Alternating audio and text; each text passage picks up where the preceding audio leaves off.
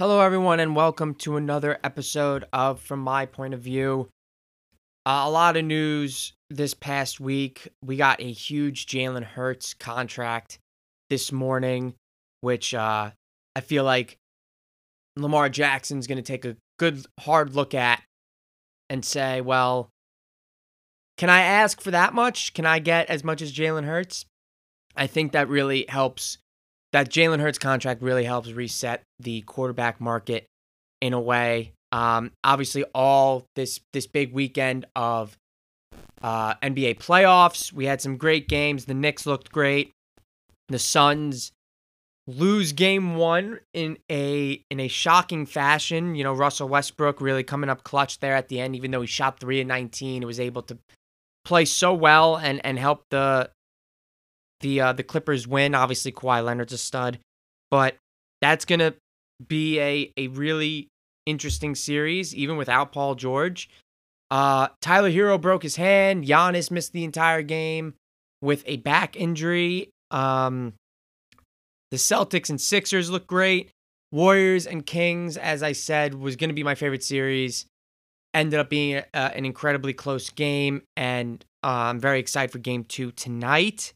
So we'll take a look at all of the opening games for the first round of the playoffs. I saw Air and the Super Mario Brothers movie, which was super fun. So we'll go over those two right now in the beginning of the pod, and then we'll get into all the sports and stuff. And Stanton to the IL for the Yankees, which sucks. And we called up Oswald Peraza. So hopefully the kid can kind of prove his worth here a little bit. With this time he has up with the club. But first, a reminder that if you download the Underdog Fantasy app and use promo code Animal House, you will get a 100% match deposit up to $100. It's quick and easy. There's a link in our Instagram account in the bio, animalhouse.sports on Instagram, or you can just download the Underdog Fantasy app and use the promo code that it prompts you to enter, Animal House, in the beginning. Quick and easy, 100% match deposit, up to $100. So let's start with Air and the Super Mario Brothers movie. I really liked Air. I thought it was, you know, for a movie like that, it's important to have great actors that crush their roles, and everyone did. You know, I know that's easy to say, but like, because I feel like if every movie did that, every movie would be good.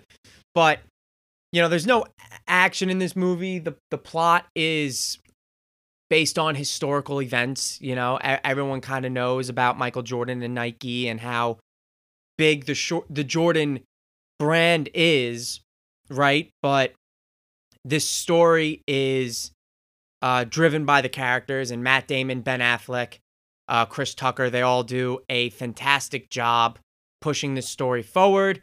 Funny tidbit, before I went to go see this movie with my mother, who really likes sports movies. We saw Moneyball together when that came out also. So she's kind of into the sports movies. So she tells me before we go in, oh, do you know about like Steve Prefontaine? I think his first name's Steve, but Prefontaine, the runner.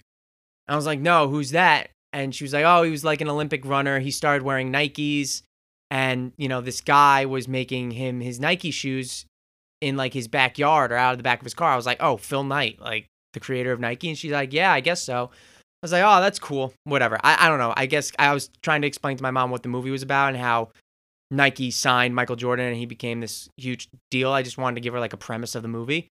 She was like, oh, okay, I get that, whatever. And she brings up the Prefontaine, the runner. And I was like, yeah, well, Nike was a running company and stuff, blah, blah, blah. The first shot of the movie is Matt Damon walking the halls of Nike HQ, and he walks past like a mural of Prefontaine running. And we were in the movies because this was at like 4 o'clock in the afternoon. No one was there. Literally the entire theater to ourselves. So she goes, oh my God, like that's Prefontaine. That's exactly what I was talking about in the car. That's crazy. Like the first shot of the movie. So she got all excited about that. It was pretty funny. But yeah, the movie was really good. All of that without showing the face of Michael Jordan was pretty impressive. Viola Davis was excellent. Matt Damon was excellent. And it was great. Like, they really covered it the entire time about how, oh, Jason Bateman's in it. Jason Bateman was great as well. So, could definitely be an Oscar-worthy movie. A really cool bit about the production of this movie that came out that I love talking about. I posted, like, I saw it on TikTok and I saw a clip of it a couple other places. But Ben Affleck, so with movies, sometimes people will write screenplays and then they'll, you know, sell it off to someone else and then they'll make it their own and you know, chop things up and edit pieces of the screenplay that they like and they don't like, blah, blah, blah, dialogue, stuff like that. And then the person who kind of wrote the outline will get partial writing credit. So the story of this came from a guy who I guess was an aspiring screenwriter. His name's Alex Convery. But I guess this guy was inspired by The Last Dance to write this screenplay about how Nike signed Michael Jordan. And he writes this like outline screenplay. And I guess Ben Affleck gets a hold of it, whatever. He wants to direct it. People chop it up. They edit it and stuff. But at the end of it all, Ben Affleck tells Alex that he's getting sole writing credit for the screenplay, which is something that, again, doesn't happen. Usually if you write like a screenplay that ends up getting bought by a studio or whatever, like you'll get partial writing credit and that's the end of it. But Ben Affleck says, listen, it's your idea. It was your screenplay. Like, yeah, we changed things and we fixed it up and we made it how we wanted to make it. But at the end of the day, it was your idea, it was your creativity. Like, we're going to give you sole writing credit. And that's like Ben Affleck and Matt Damon, you know, paying it forward because Ben Affleck directed this movie. Damon starred in it, but they were like, we got our break with Good Will Hunting. You know, this could be your break as a screenwriter and getting into movies and production and stuff. So we're going to give you sole writing credit. So I thought that was really cool. And I had I had heard about that previously before seeing the movie. So I had that in the back of my mind when I was watching this. And that was pretty cool that Ben Affleck did it. Ben Affleck's always been a solid dude. Him and Matt Damon, their friendship's just really cool. I really appreciate how they make movies and stuff, and when they do movies together, it's always fun. So, yeah, Air was excellent. I mean, you know, they were throwing around all these names and stuff, and like, oh, we're gonna sign so and so, we're gonna sign so and so. They're like, what about Stockton? And they're like, do you even know where Gonzaga is? And that was pretty funny as well.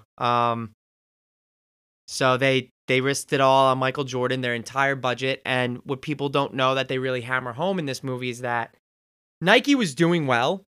You know, Nike was a good company that, you know, they sold a lot of product. They sold a lot of shoes. They sold clothing and apparel and stuff like that. But they were primarily for runners. Like all their shoes were running shoes, and that's basically where their revenue came from, was their running shoes. And Chris Tucker, his character, talks about, you know, black people don't like running, you know, running sucks. We don't have a grip on basketball, and Nike's basketball division was pretty weak, and they'd go out and they sign, you know, immediately, like Jason Bateman. He goes out with his pitch and he's like, well, we're not signing any of the top three guys because the top two are going to Converse, which were Olajuwon and Sam Bowie. They're going to Converse, and then Jordan's going to Adidas. He's an Adidas guy. He's always wanted to wear Adidas. He always wears Adidas. He loves their tracksuits, yada, yada. And then, yeah, Matt Damon playing Sonny Vaccaro. He goes out and he basically tells Dolores Jordan, who's played by Viola Davis, how each of the meetings are going to go. And if he's right, you got to take a meeting with us at Nike. He's right. She takes the meeting. They blow him away. And what they really revolutionized was the fact that Michael Jordan now shared, I actually don't know I would imagine this is true. Like, I don't know why they would fabricate this or why Michael Jordan would fabricate this. I'm sure this is exactly how it happened. But Michael Jordan's mother is the one that requested that Michael get a percentage shared revenue of the shoes, of Jordan shoes sold. And he was like one of the first ones. He was the first basketball player to ever get that in his contract. And then obviously, you know, Nike's whole pitch was like, you're not going to be, you know, a Converse player or an Adidas player just wearing one of their shoes. You are going to be the shoe. Like, the shoe line is going to be based around you, and it's going to be your signature shoe and all that, which is now obviously a mainstay in all of basketball. You know, every signature. There are athletes that sign with Nike and Adidas and Under Armour or whatever, New Balance now, who they wear they are an athlete of that company and they wear the shoes. But then you have the signature athletes of these companies like LeBron, Kevin Durant, James Harden for Adidas, right? Damian Lillard for Adidas. These signature athletes that get their own signature shoe, and I'm sure also now share in the revenue of those shoes sold, which Michael Jordan and Nike really founded doing. So that was revolutionary, of course. And a funny line that Ben Affleck as Phil Knight has at the end of the movie is, what's the most we ever sold for a shoe? 3 million? And, you know, the graphic pops up on the screen. The Air Jordan 1 sold $165 million worth of shoes in its first year. Which is like, obviously, the most successful selling shoe that they ever had up until that point. So it changed, completely changed the game. And you know how sports movies are at the end, they always pop up with the graphics that, you know, come up on the screen and give you facts. So they had that one about the Jordan total sales in its first year. They had the fact Nike bought Converse, who Converse for basically the entirety of the NBA up until the 90s was the shoe of the NBA. Everybody wore Converse. That the Converse All-Star was the shoe of the NBA. And then, you know, they basically went bankrupt, I think, more or less. They lost their entire grip on the basketball world from Nike, and even Adidas really stayed in it for a long time. So Nike bought Converse in 1996, and Michael Jordan makes $400 million in passive income per year from the sales of his sneakers, which is just mind-blowing money. Passive income, doesn't have to lift a finger. So that's pretty sick. He still does that. I mean, everyone knows Michael Jordan himself, he has made, shit, I might be exaggerating, but like he's made like triple the amount of money from his shoes than he ever made in his basketball career. Like the dude, you know, his basketball career earnings is I mean, he's worth $1 billion now, so, but it's like chump change. Chump change. You can throw away all the money he made in his basketball career and he'd still be worth $1 billion. You know, that's how successful everything else he's been involved in has been, you know, outside of being a winning team in ownership. You know, the Hornets stink, but yeah, he's just been very successful in all his endeavors. His shoes are obviously the main thing that, like, the entire, it's not even his shoes anymore. Now it's just the brand, the entire Jordan brand. You know, he has the shoes, he has the apparel. They sponsor certain teams, right? Like, obviously Nike makes the NBA uniforms, but because Jordan is a subsidiary of Nike, like he slaps the Jordan logo on it. Let me look up his name real quick, because they talk about the guy who created the Jordan 1 and who created the Jordan silhouette logo for the Jordan brand. He passed away right before the airing of the movie. I want to, where is his name? I'm trying to find it. Peter Moore.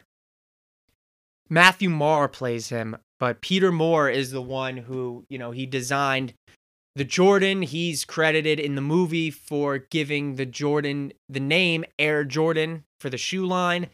And then after the dunk contest with Jordan and his gold chain, the poster from the dunk contest where he's dunking the basketball and it's literally the Jordan logo, more or less.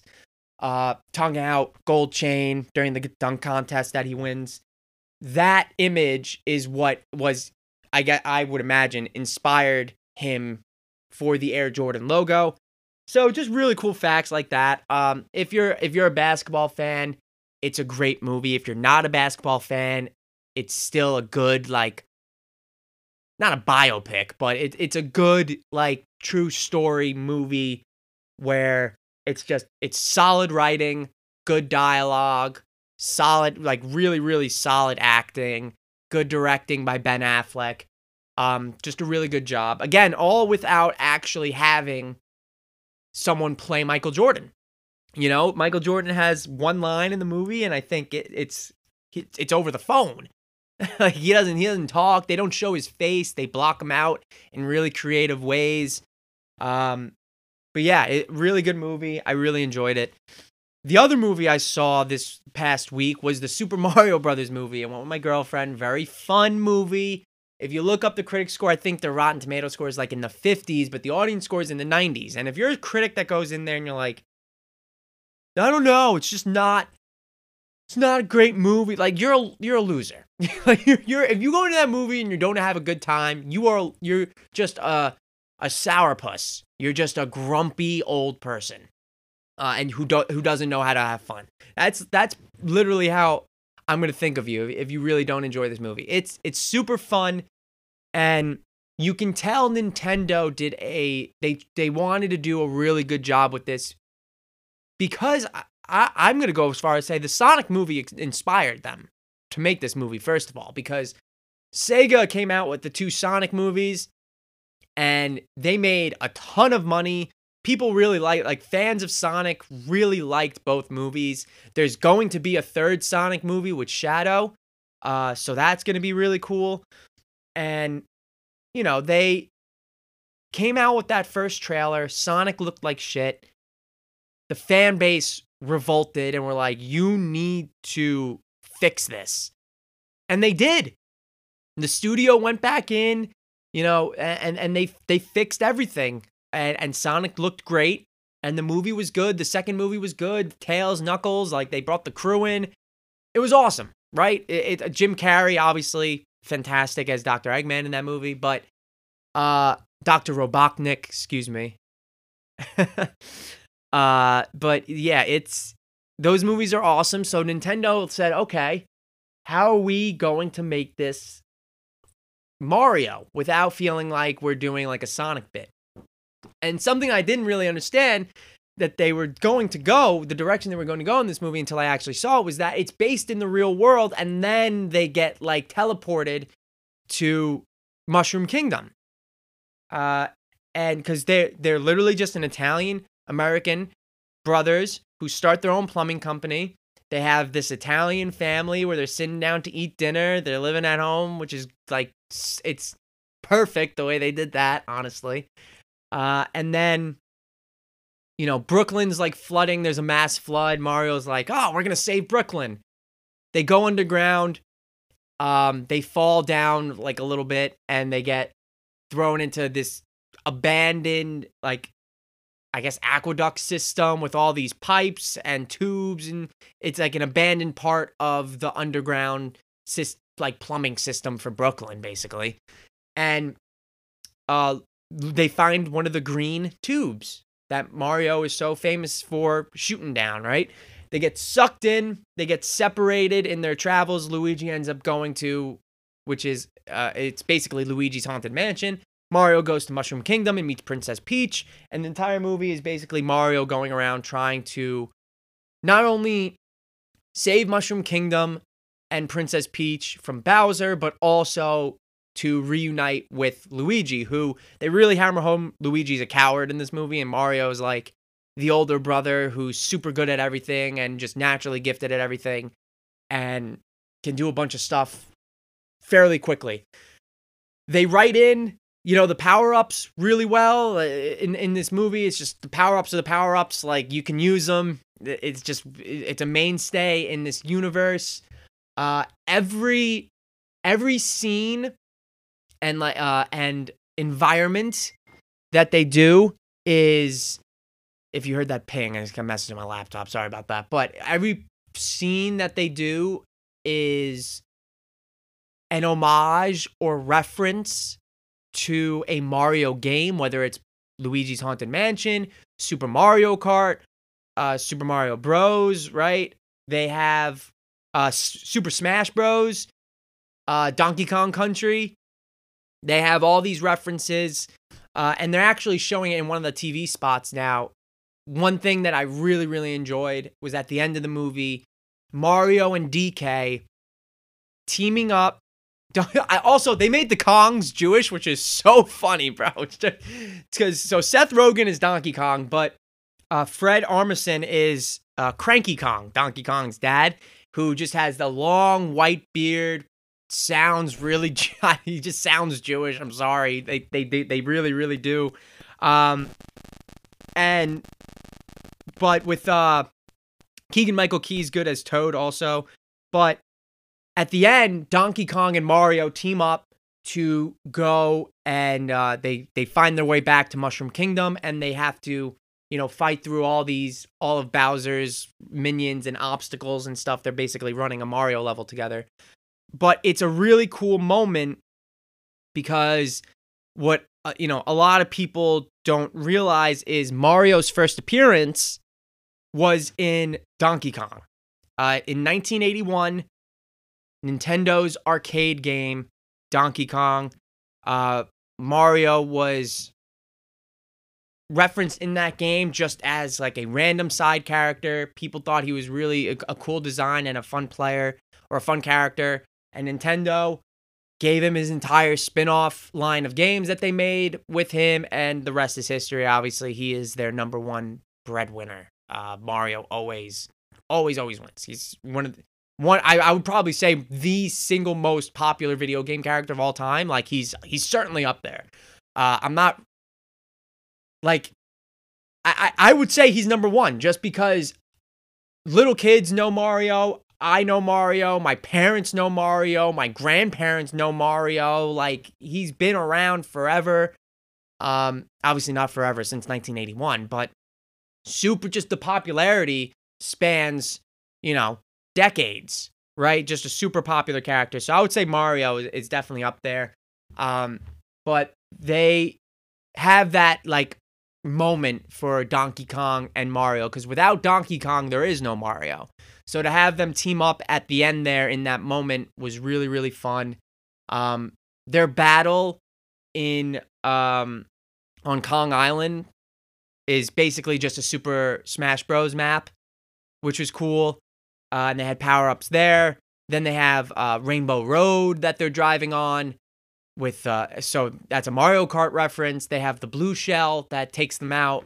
Super cool. Again, just a lot of moments like that where, you know, they are able to integrate all the games and the abilities and iterations of Mario that he has gone through and the games have gone through. They were able to kind of integrate all of that into this movie.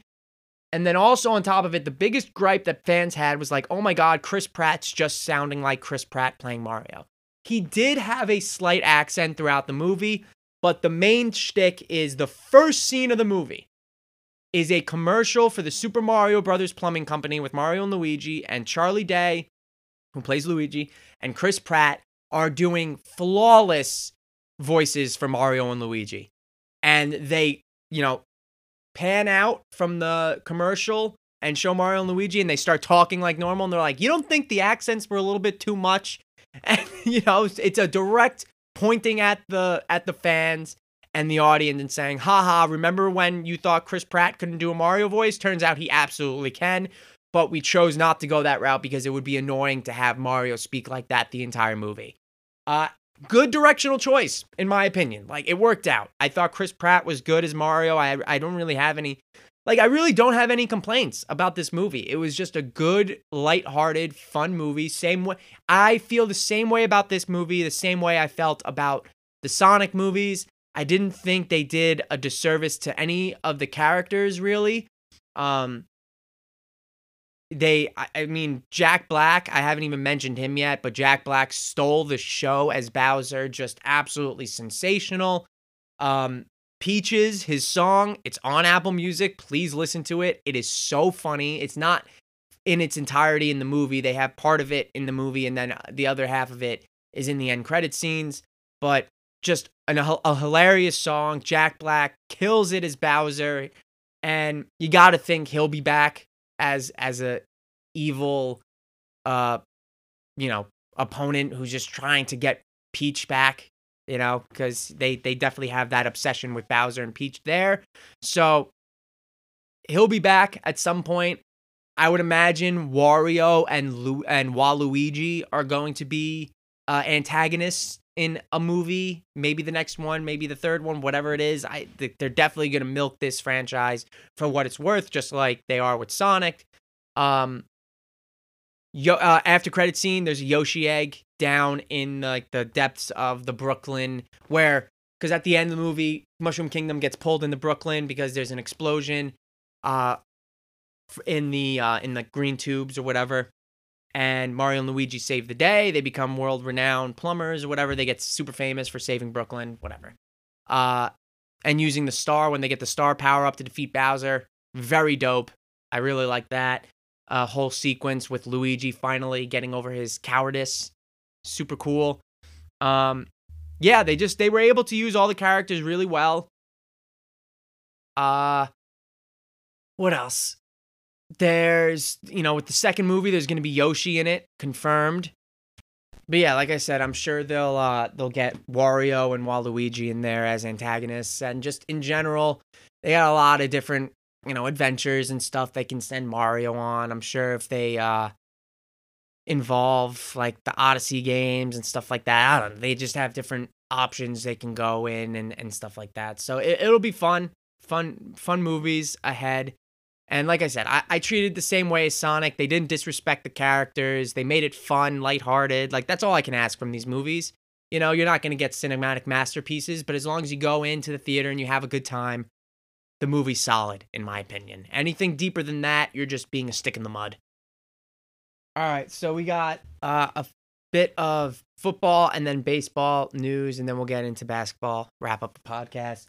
First, Jalen Hurts resetting the quarterback market finally. So now guys like Lamar Jackson, who have been asking for outrageous amount of money because of Deshaun Watson, they're going to look at that now and say, okay, well, this is much more reasonable. This we can give something to you like, all right? Jalen Hurts reached with the Eagles a 5-year, $255 million extension, including $179.304 million guaranteed. Hurts becomes the highest paid player in NFL history with $51 million annually. So Jalen Hurts, $51 million annually. He jumps Aaron Rodgers, who was at $49 million. And then, that Patrick Mahomes contract, people just look back at that and they're like, wow, the Patrick Mahomes deal with the Chiefs was a bargain sale, bro. Like they got off so team friendly with that deal with what these other quarterbacks are getting. So now everyone is pointing to Lamar Jackson, Justin Herbert, and Joe Burrow as the next three guys up to get next three quarterbacks up to get big contracts. We'll see what they get. I would imagine Joe Burrow should get the most out of all of them, but we'll see. Lamar Jackson, honestly, he's lucky if he gets Jalen Hurts money, because Jalen Hurts, I know Lamar is an MVP, but Jalen Hurts has had a better playoff run than Lamar Jackson ever has. So my friend goes, Jalen Hurts played better in the second half of the Super Bowl than Lamar Jackson has his entire playoff career, which I was like, oh my God, that was mean. But it was funny, to be fair. So Yeah, huge contract with Jalen Hurts. Also, no trade clause, which is the first no trade clause that I guess Philly has ever given out. So that just shows they got a lot of trust in Jalen Hurts. I think he definitely still has some room to grow as a passer. You know, sometimes last year he was a tad inconsistent, but like overall, just an astronomical leap in accuracy and being in accuracy, not inaccuracy, in accuracy. So he was obviously a sensational jump last year that he made. Probably would have won MVP if he didn't get injured and miss whatever it was, 3 games at the end of the season. Probably would have won MVP. But second team All-Pro, led his team easily to the Super Bowl where, you know, they almost won. Got pretty damn close, about as close as you could possibly get. So just definitely a well-deserved contract. Eagles didn't really have a choice here. It's not like Jalen Hurts was making a stink about it, or people in general were making a stink about it. Like, oh, pay Jalen Hurts, pay Jalen Hurts, pay Jalen Hurts, because he was still under contract for his rookie deal. But the Eagles clearly made him their priority, you know, and they're paying him a lot of money, but it doesn't completely lock them up for the team in the future. So just a good deal, well-deserved for Jalen Hurts. Congratulations to him. I'm not looking forward to the fact that the Giants are going to have to get their asses whooped every year by the Eagles, but maybe we'll be able to sneak out a win in the future. I don't know. We'll see what happens with Saquon Barkley and Dexter Lawrence, who are holding out for new contracts. Saquon wants a long-term deal because he doesn't want to play on the franchise tag, and Dexter Lawrence just wants a contract extension. If I had to guess, Dexter Lawrence is probably going to get paid before Saquon Barkley because signing a premier interior defensive lineman is an easier decision than giving a long-term contract to a running back. But given what Saquon wants, he wanted Christian McCaffrey money. The Giants didn't offer him that. They offered him less. But now you look at the running back, free agent running back class. Well, like what is Saquon going to get? Because like the free agent running back class, not like people were lining up to shell out money to these free agent running backs. And there was a lot of them. So if Saquon, he's holding out right now with the optional workouts. He doesn't want to he's not going to sign the tag yet. By July, like first weekend of July, if Saquon doesn't sign the franchise, or if they don't come to a long-term agreement, Saquon will be playing on the franchise tag for a hair over $10 million. And, you know, he's not going to be the one to hold out for the entire year because he wants a new contract. He's not stupid. He's not Le'Veon Bell, right? So he'll play under the franchise tag, but Joe Shane, what's encouraging is that GM Joe Shane and the Giants and Saquon have both been vocal to the media that they each want to work out a long-term deal to keep Saquon in Giants blue. So that's important as well. And then Dexter Lawrence, I'm sure, you know, just a monetary issue, just find a comfortable. They definitely want to re-sign Dexter Lawrence. He's a beast. So yeah, that's the bit of football news. Jalen Hurts. I'm sure Lamar Jackson, now the Ravens, they'll be able to go, and that's like a new precedent that's sent. Like, listen, this guy, he was a top 2 quarterback last year on the best team in football that went to the Super Bowl, and they almost won, and they cruised to the Super Bowl. They slaughtered everybody. He got paid this much, and he was second team All-Pro. Could have won MVP. We can give you something similar to that, and the yearly monetary value has not been an issue for the Ravens and Lamar Jackson. I think the Ravens offered him $50 million a year, but they only offered him $130 million guaranteed. Again, it's always about the guaranteed money. So Jalen Hurts just got a touch under $180 million guaranteed, but he's making $51 a year, 5-year deal. Like, he's chilling. On the Diamond baseball news, bad news for the Yankees, just more of the same with injuries. Giancarlo Stanton out 4 to 6 weeks. He's expected to return mid-season from a hamstring strain. Timeline may be extended given injury history. That is via The Athletic. So, brutal news for the Yankees. Obviously, their pitching rotation's already banged up. Gerrit Cole threw a masterpiece against the Twins the other day. 9 innings of shutout ball. But it's, again, just the injuries are piling up. And what did I said in the beginning of the season? First guy that goes down, that's a position player, first guy that goes down with an injury, they are going to bring up Oswald Peraza.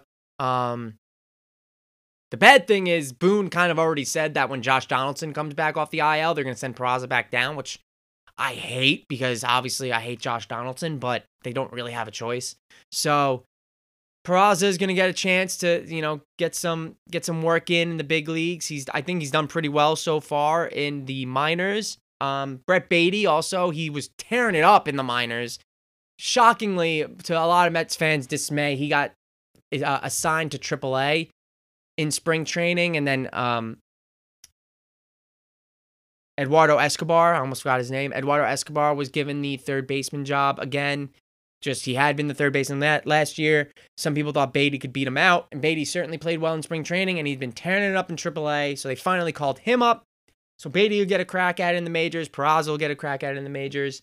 It's going to be a tough year for Peraza because he's going to be up and down, I would imagine, quite a bit from AAA to the big leagues, and that wears on you, man. We saw what happened, how it happened to Miguel Andujar, what happened to him. He had a sensational rookie year, and he was never the same since because he kept getting optioned, and that takes a toll on you when you're a young player like that, going back and forth, traveling between cities, never knowing when you're gonna get that call, if that call's ever gonna come, and then it comes, and then you gotta, go into the office, and they send you back down again.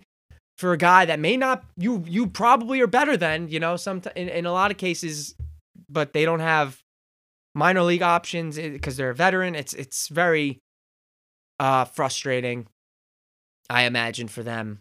So Oswald Peraza, he will get a crack at it as soon as some of these older guys are gone. Like, there's no way Josh Donaldson's on this team past this year. Hell, he might just retire outright, but Peraza's got to get a crack at it. He's got to get some type of... while he's up, he should get some playing time. That's all I'm saying. While he's up.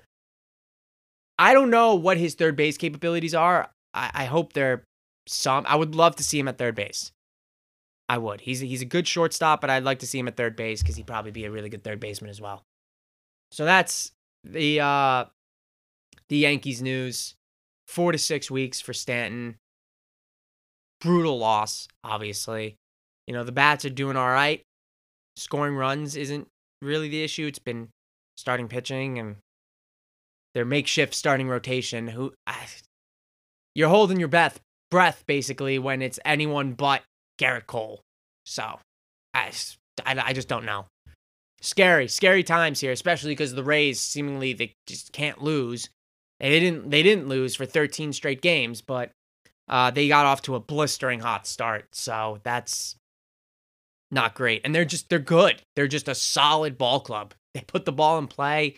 They get on base. They got good pitching. They just called up now this kid from the minors who's a stud.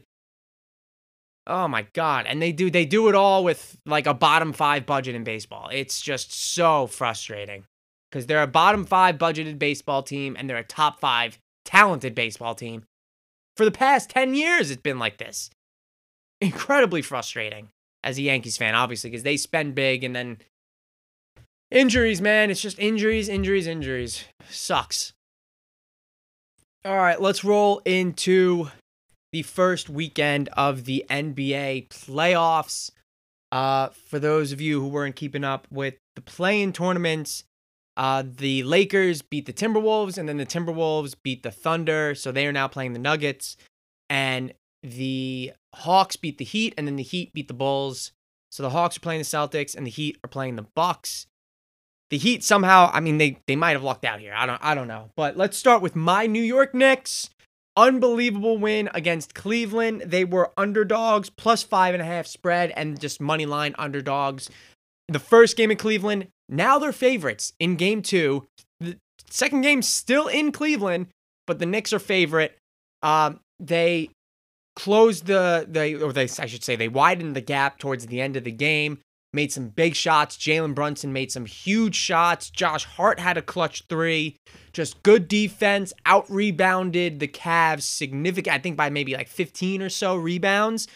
Mitchell Robinson was a demon on the offensive glass. They just got big buckets. Julius Randle coming back. First game he hasn't played in like a month with that ankle injury.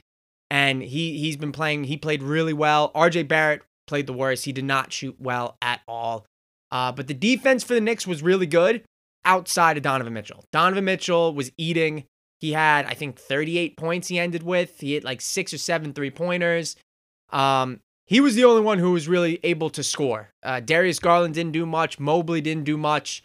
Jared Allen didn't do much. So the Knicks were really able to limit everyone on the Cavs. And then Donovan Mitchell was able to just score the basketball. But it obviously wasn't enough. Knicks played a fantastic brand of basketball. Just high energy, hard-earned win to steal home court advantage and win game one in Cleveland. Hell, they might win game two in Cleveland. I think this series is going to be really... Each game is going to be close, but like... I'm not going to say anything about it. I'm not going to be one of these guys, Knicks in 4 or anything like that. But the Knicks have a real good shot to win this series. I did put a future on them to win this series, just a few bucks, nothing big. But they were, underdogs to win the series. I think plus like 170 something or something like that, 154 I think it was. So underdogs to win the series. I threw money on them. I'm feeling good. I think now that Randall is back. Honestly, leading up to that series, I was talking about it. I wasn't sure if Randall was going to play. I really wasn't. This whole off week was just fantastic for them. And then to play on Saturday, it's announced Randall's going to play, and he has a great impact on the Knicks. And I just feel real confident. Josh Hart is a demon. Josh Hart is a demon, bro. I love Josh Hart. I cannot wait for the Knicks to re-sign him. Jalen Brunson is a dog. Every game, every big game that I watch the Knicks play with Jalen Brunson, like down to the wire, right? Need a bucket. Jalen Brunson's delivered. It still blows my mind that this dude essentially peaked in the playoffs last year and has not come down. Like he was playing at such a high level. Like it felt like he was playing at his ceiling in the playoffs last year. And now that's just how he plays every night. Nobody outside of Jalen Brunson and maybe his mom and dad knew that Jalen Brunson was this good of a basketball player. I'm sorry. Like if you looked me in the eye and said, yeah, that Jalen Brunson, he's definitely going to live up to this contract, I'd say you're a liar. Like, being optimistic is one thing, but just flat out being like, I know ball and I know Jalen Brunson's going to perform to the level of this contract that he's about to get, regardless if it was for the Knicks or not. Someone was offering him that kind of contract and ended up being the Knicks. But I'm not sure anyone thought he could live up to that contract or play the way he's been playing at such a consistent level. He balls out every single time he's on the court. He's their closer. He's the best player on that team. He's a great leader. He's a great locker room guy. His teammates love him. Like, just nothing more you could ask for from Jalen Brunson. He just does it all, man. And to take it upon his back there and to get some clutch buckets at the end of the game. Oh, my God. I can't say enough about Jalen Brunson. The only blemish I have on that first game is RJ Barrett needs to be better. I know sometimes the shots don't fall and that's okay, but he needs to be better. He was like, it felt like he was getting stripped every single time he had the ball. It wasn't great. It was not a great performance from RJ, but regardless, the Knicks get out to a huge 1-0 series lead. over the Cleveland Cavaliers. And listen, man, if that is what the Knicks have to do this entire series, just contain everyone else, smother everyone else, and let Donovan Mitchell score all the points and try to win the game by himself, I'm okay with that. I'm not sure the Knicks are going to out-rebound the Cavs as badly as they did every single game, because Mobley and Jared Allen are very good rebounders, but hell, they got a shot. They got a shot. It was a great game. Some breaking news here. Ian Rappaport said that the Ravens have offered Lamar Jackson a deal that includes $200 million in guaranteed money, which would be the second most in the NFL behind Deshaun Watson. I guess, like I said, that precedent with Jalen Hurts and his contract, they look at that and they said, well, is Lamar's basically what you're saying is Jalen Hurts got 179.3 in guaranteed millions of dollars. Is Lamar's MVP that he has over Hurts worth $20 million extra dollars? I guess so. Now Lamar would be a fool to turn this down. Lamar Jackson would be a flat out fool to turn this down. That's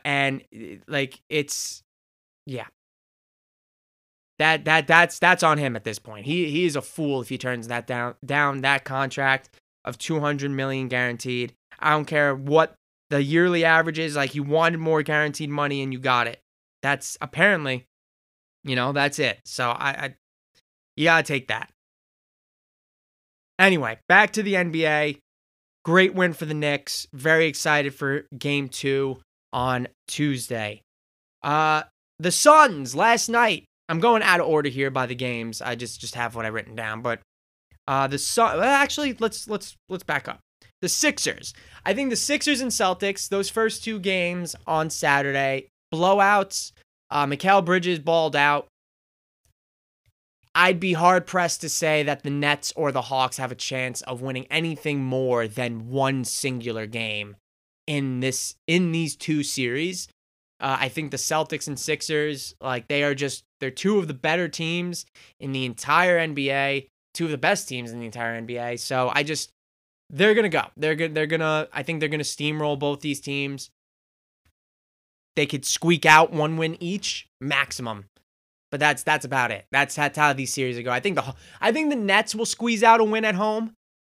I think the Hawks are going to get swept. I think Jason Tatum and Jaylen Brown are going to give it to Trae Young in ways he's never experienced before. And the Celtics are going to steamroll the Nets. The Hawks.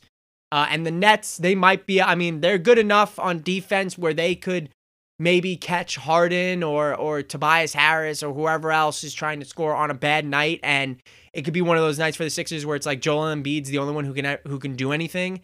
And then, the Nets click on offense and they steal a game. And that's about it. I don't see the Nets winning more than one game either.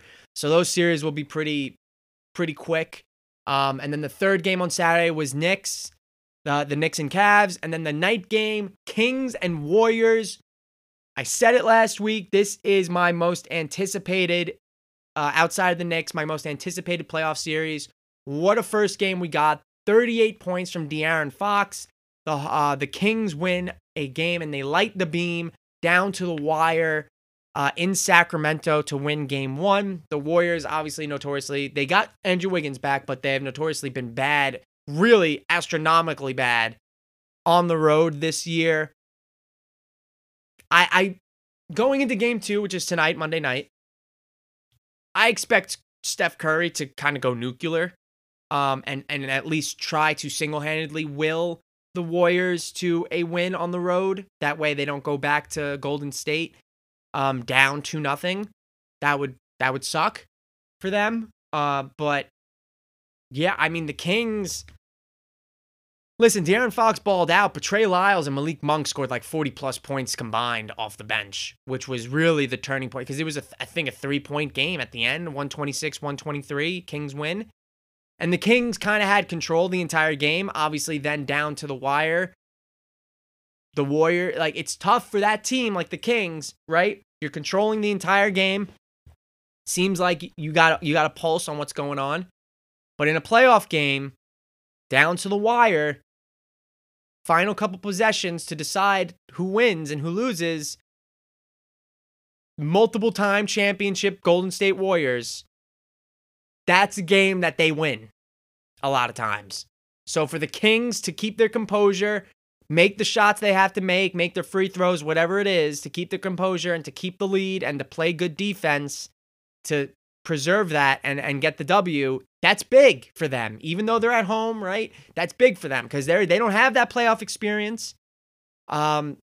First time in 16 years, Sacramento has had a home playoff game, and they won. So very happy for the tried and true Sacramento Kings fans, the ones who have been there and didn't jump ship to go and be a Golden State Warriors fan, the ones who stayed as a Sacramento Kings fan this entire time through all the downs that they've had.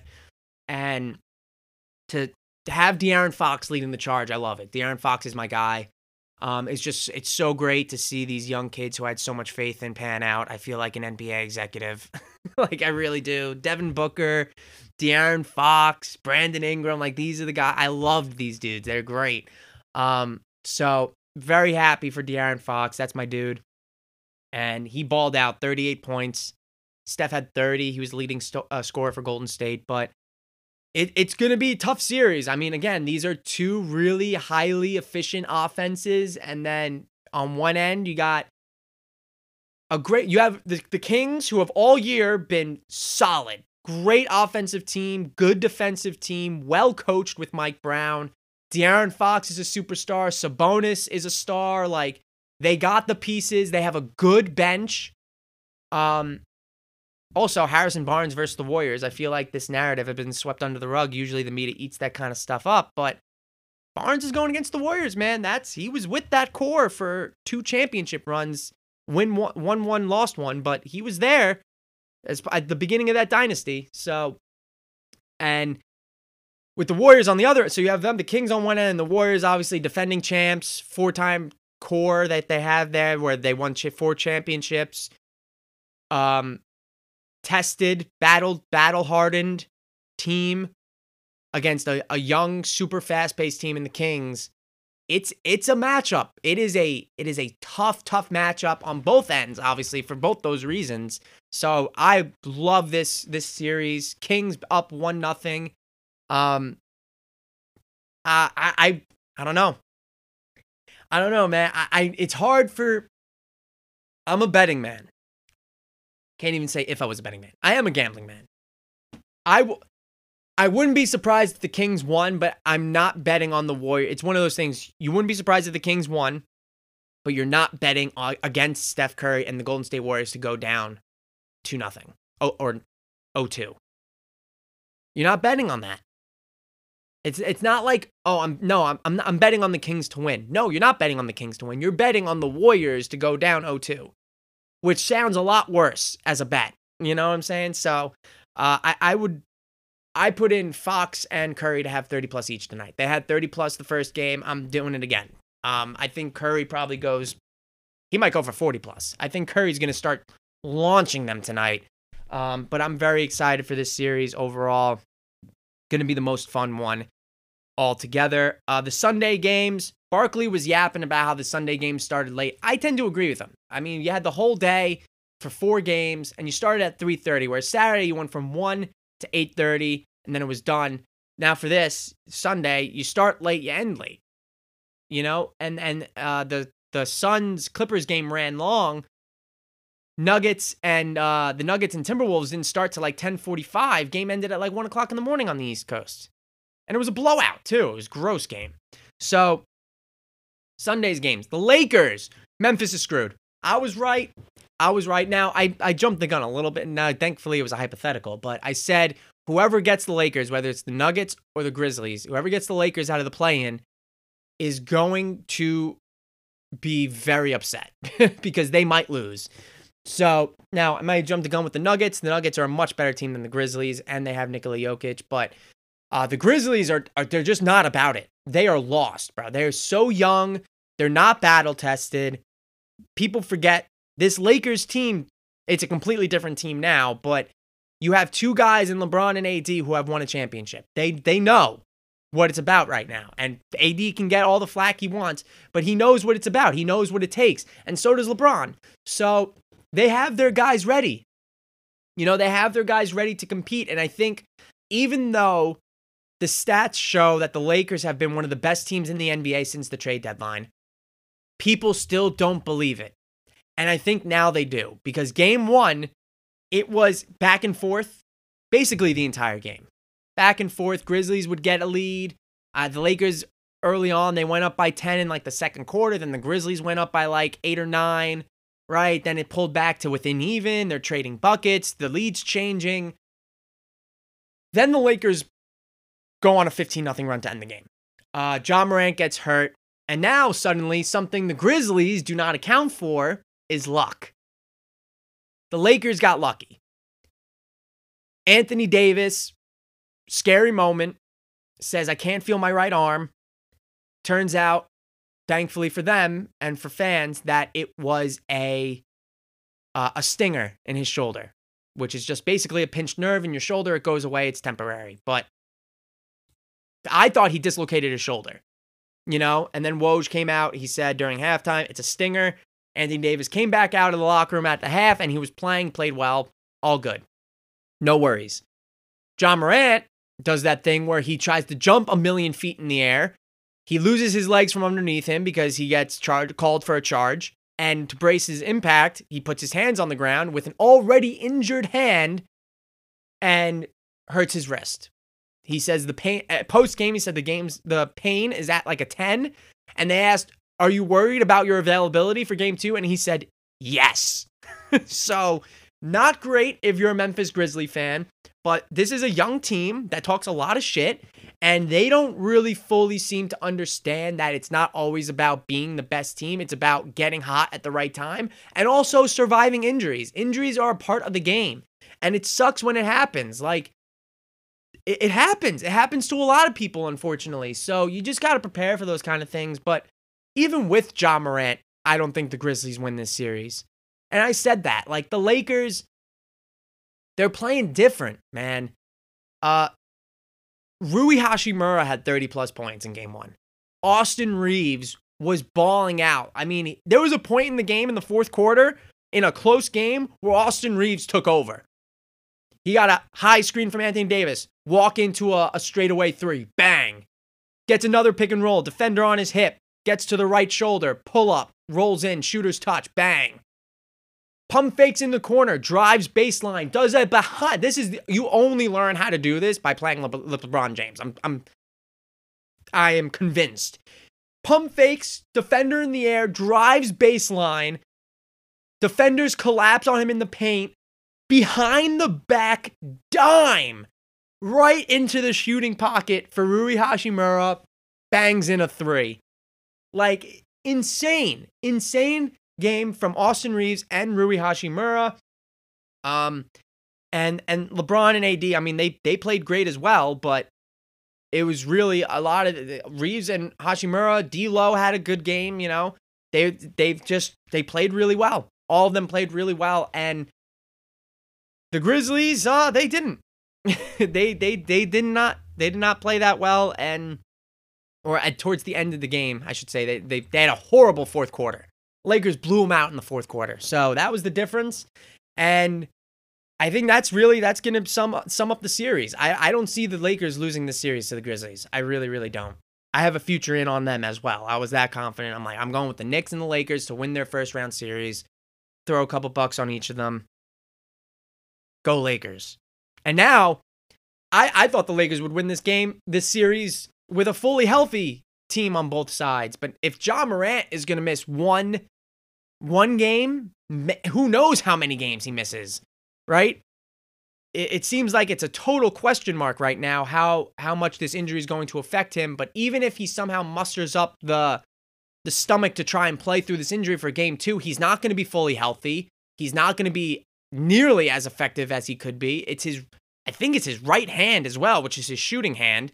Not great. My guess is that he's missing game two. And then after that, question mark. Who knows? But I would assume he's going to miss game two. The game after that was the Heat and the Bucks. A mess of a game. Giannis, Kevin Love gets a charge on him, but Giannis gets his leg taken out from underneath him. He lands right on his tailbone, right on his back. He goes to the locker room. He comes back, tries to play. Not 100%. Goes back to the locker room, gets ruled out for the rest of the game. So Giannis out of game one. And then Tyler Hero on a freak play where he just dives for a loose ball. They showed the replay. It didn't even look like anything happened, really. But freak injury. He breaks his right hand. He's out 4 to 6 months or weeks. 4 to 6 weeks. He's out for the playoffs. He's done. I mean, unless the Heat somehow get to like the NBA Finals, he might be back. But no, he's cooked. So, huge loss for them. I don't know what the status of Giannis is. I would imagine it's maybe just a tough bone bruise, and it's going to definitely be uncomfortable for him. I would guess he's going to try and go out there and play in game two. But regardless of that, the Heat pull out a huge win for game one. And, you know, we know these teams have playoff history. And Jimmy Butler in the playoffs is a different breed of a player, so this series suddenly got really interesting. Could be really spicy. And then the third game on Sunday, the Suns and the Clippers. The Suns just looked out of whack. They looked like they didn't know who was going to shoot the basketball. Like, drawing up plays, whatever it was. They just looked like whoever was starting the play, whether it was Chris Paul, Devin Booker, Durant, whatever, they were like, okay, who's gonna shoot? Is it gonna be Booker this turn? Is it gonna be Durant this turn? Like, it didn't look like they were playing a fluid offense. They were very rigid, very. It looked like they were concerned about who was shooting next, you know. And then towards the end of the game, the Clippers are banging threes in their face, and you know, back-to-back possessions, DeAndre Ayton's getting the ball to do like layups. On pick and rolls with Kevin Durant. Meanwhile, you're trading. It's like three possessions in a row. You're trading a 3 for a 2. The Clippers get a lead. Then at the end of the game, Devin Booker just made a horrific mistake that I know people are clowning him on social media for, where he drives to the basket. Westbrook makes a great play. He blocks him, and Booker thought he got fouled, so he looks at the ref. Play's not over. Ball stays in bounds. Westbrook goes for it. Throws it off Booker, out of bounds, Clippers ball, and that seals it up. So Westbrook, despite shooting 3 of 19 in the game, the shot not falling, he played unbelievable defense all night. His motor, obviously, is what Westbrook is, at an all-time high. He has an endless motor, and he hit 2 clutch free throws at the end of the game, and then made the game-sealing defensive play to block Booker and then throw it off him out of bounds to get the ball back for the Clippers. Game over. Clippers win game one. They steal it. Now, obviously, Paul George has already been ruled out of this series. If Paul George was even lurking to be rumored to show up in this series, to come back in this series, I would be very worried if I was the Suns. Very worried. But because he has already been ruled out for this entire first-round series, I'm still pretty confident that the Suns are going to win. But oh my God, what an unbelievable effort on both ends from basically everybody on the court for the Clippers. Kawhi had 38, I think, maybe 40 points. He was balling out offensively. Russell Westbrook, for his shot not falling, contributed in literally every single other way possible. Devin Booker, he made that mistake at the end, but he played an unbelievable game. I saw on StatMuse, the only people to have 20-plus points, 4-plus blocks, and 4-plus steals in a playoff game, Booker and Michael Jordan. And usually I don't really like those kind of specific stats, but Booker for 4-plus blocks and 4-plus steals, like, he had a great defensive effort. Again, it just looked like the offense wasn't really sure what to do. And then, like, Torrey Craig is putting up a bunch of shots, and Torrey Craig played great. I don't want to take anything away from him. He was efficient. He hit his shots. He played within himself. But, like, Torrey Craig's getting his number called. You know what I'm saying? Like, that might be a little bit of a problem. And this is a moment where you can kind of look at it, and the Clippers are deep. They got a lot of guys that can play, and that's without Paul George. And the Suns really don't. The Suns were a deep team, and they traded away Cam Johnson and Mikal Bridges, who Bridges was a starter. Cam Johnson was a heavy role player for them. They're not as deep as they were. They got Kevin Durant. Yeah, they got Kevin Durant, but they're not as deep as they were, and that might be a problem in this series against the Clippers. We'll see how it shakes up. But to steal one in Phoenix there for the first game, that was huge. Road teams went 3-0 or 3-1 on Sunday. The Timberwolves got slaughtered by the Nuggets, but road teams went 3-1 on Sunday. Very impressive. So nightcap. I shut this off after the third quarter because it was like a 30-point blowout, but the Timberwolves and the Nuggets are going to steamroll them. I mean, Jokic fouled out in the third quarter of this game, and they won by 30. Like, he didn't really even do anything, you know? He got into foul trouble early, and he stayed there. And like I said, he fouled out in the third quarter, and they still won by 30. So that's not good. If you're the Timberwolves, they're going to have some real problems. Gobert... When Jokic was on the court, Gobert was in the torture chamber. Just he literally could not do anything against Nikola Jokic. So that should be a 4-0 sweep. Timberwolves might squeak out one, and that's me being nice. Same thing goes for Celtics and Hawks and Sixers and Nets. If the lower seeded teams in those series can win one game, I'm being nice. And listen, I think the Nets are a solid team. And you know, as much as I don't like the Hawks, they're a solid team as well. Timberwolves, they're just still young. I just don't think they have the right pieces to compete with a team like the Nuggets. Bad matchup for them as well. Like against someone else, maybe I'd give them a shot, but against the Nuggets, it's just a bad matchup. And I like the Nets. I like Mikal Bridges. Again, tough matchup. And the Hawks, I think the Hawks, like the Celtics are, we might be looking at, like the Celtics are, oh God, I don't want to say it, but they could probably get back to the finals. So it's tough. It's tough for those three teams. If they all win one game, that's being nice, like I said. As for other things, Knicks, I'm in on the Knicks. They're going to win. Lakers going to win. I feel good. I would love the Kings to win too. Yeah.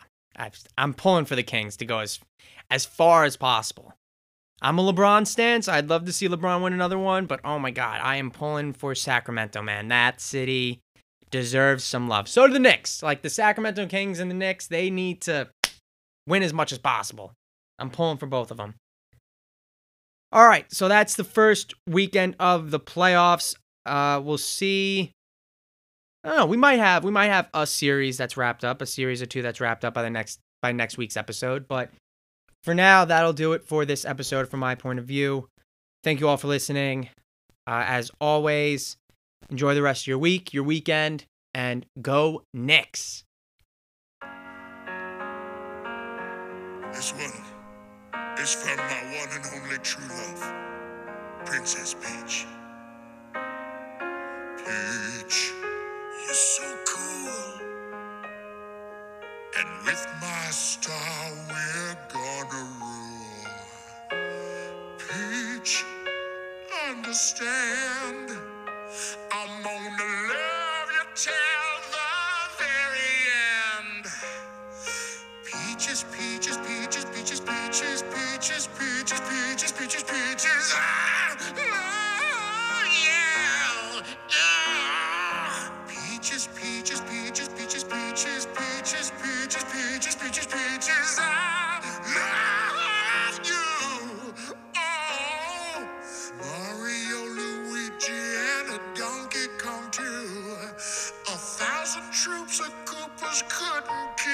From you, Princess Peach, at the end of the line, I'll make you mine. Oh, peaches, peaches, peaches, peaches, peaches, peaches, peaches, peaches, peaches, peaches, peaches.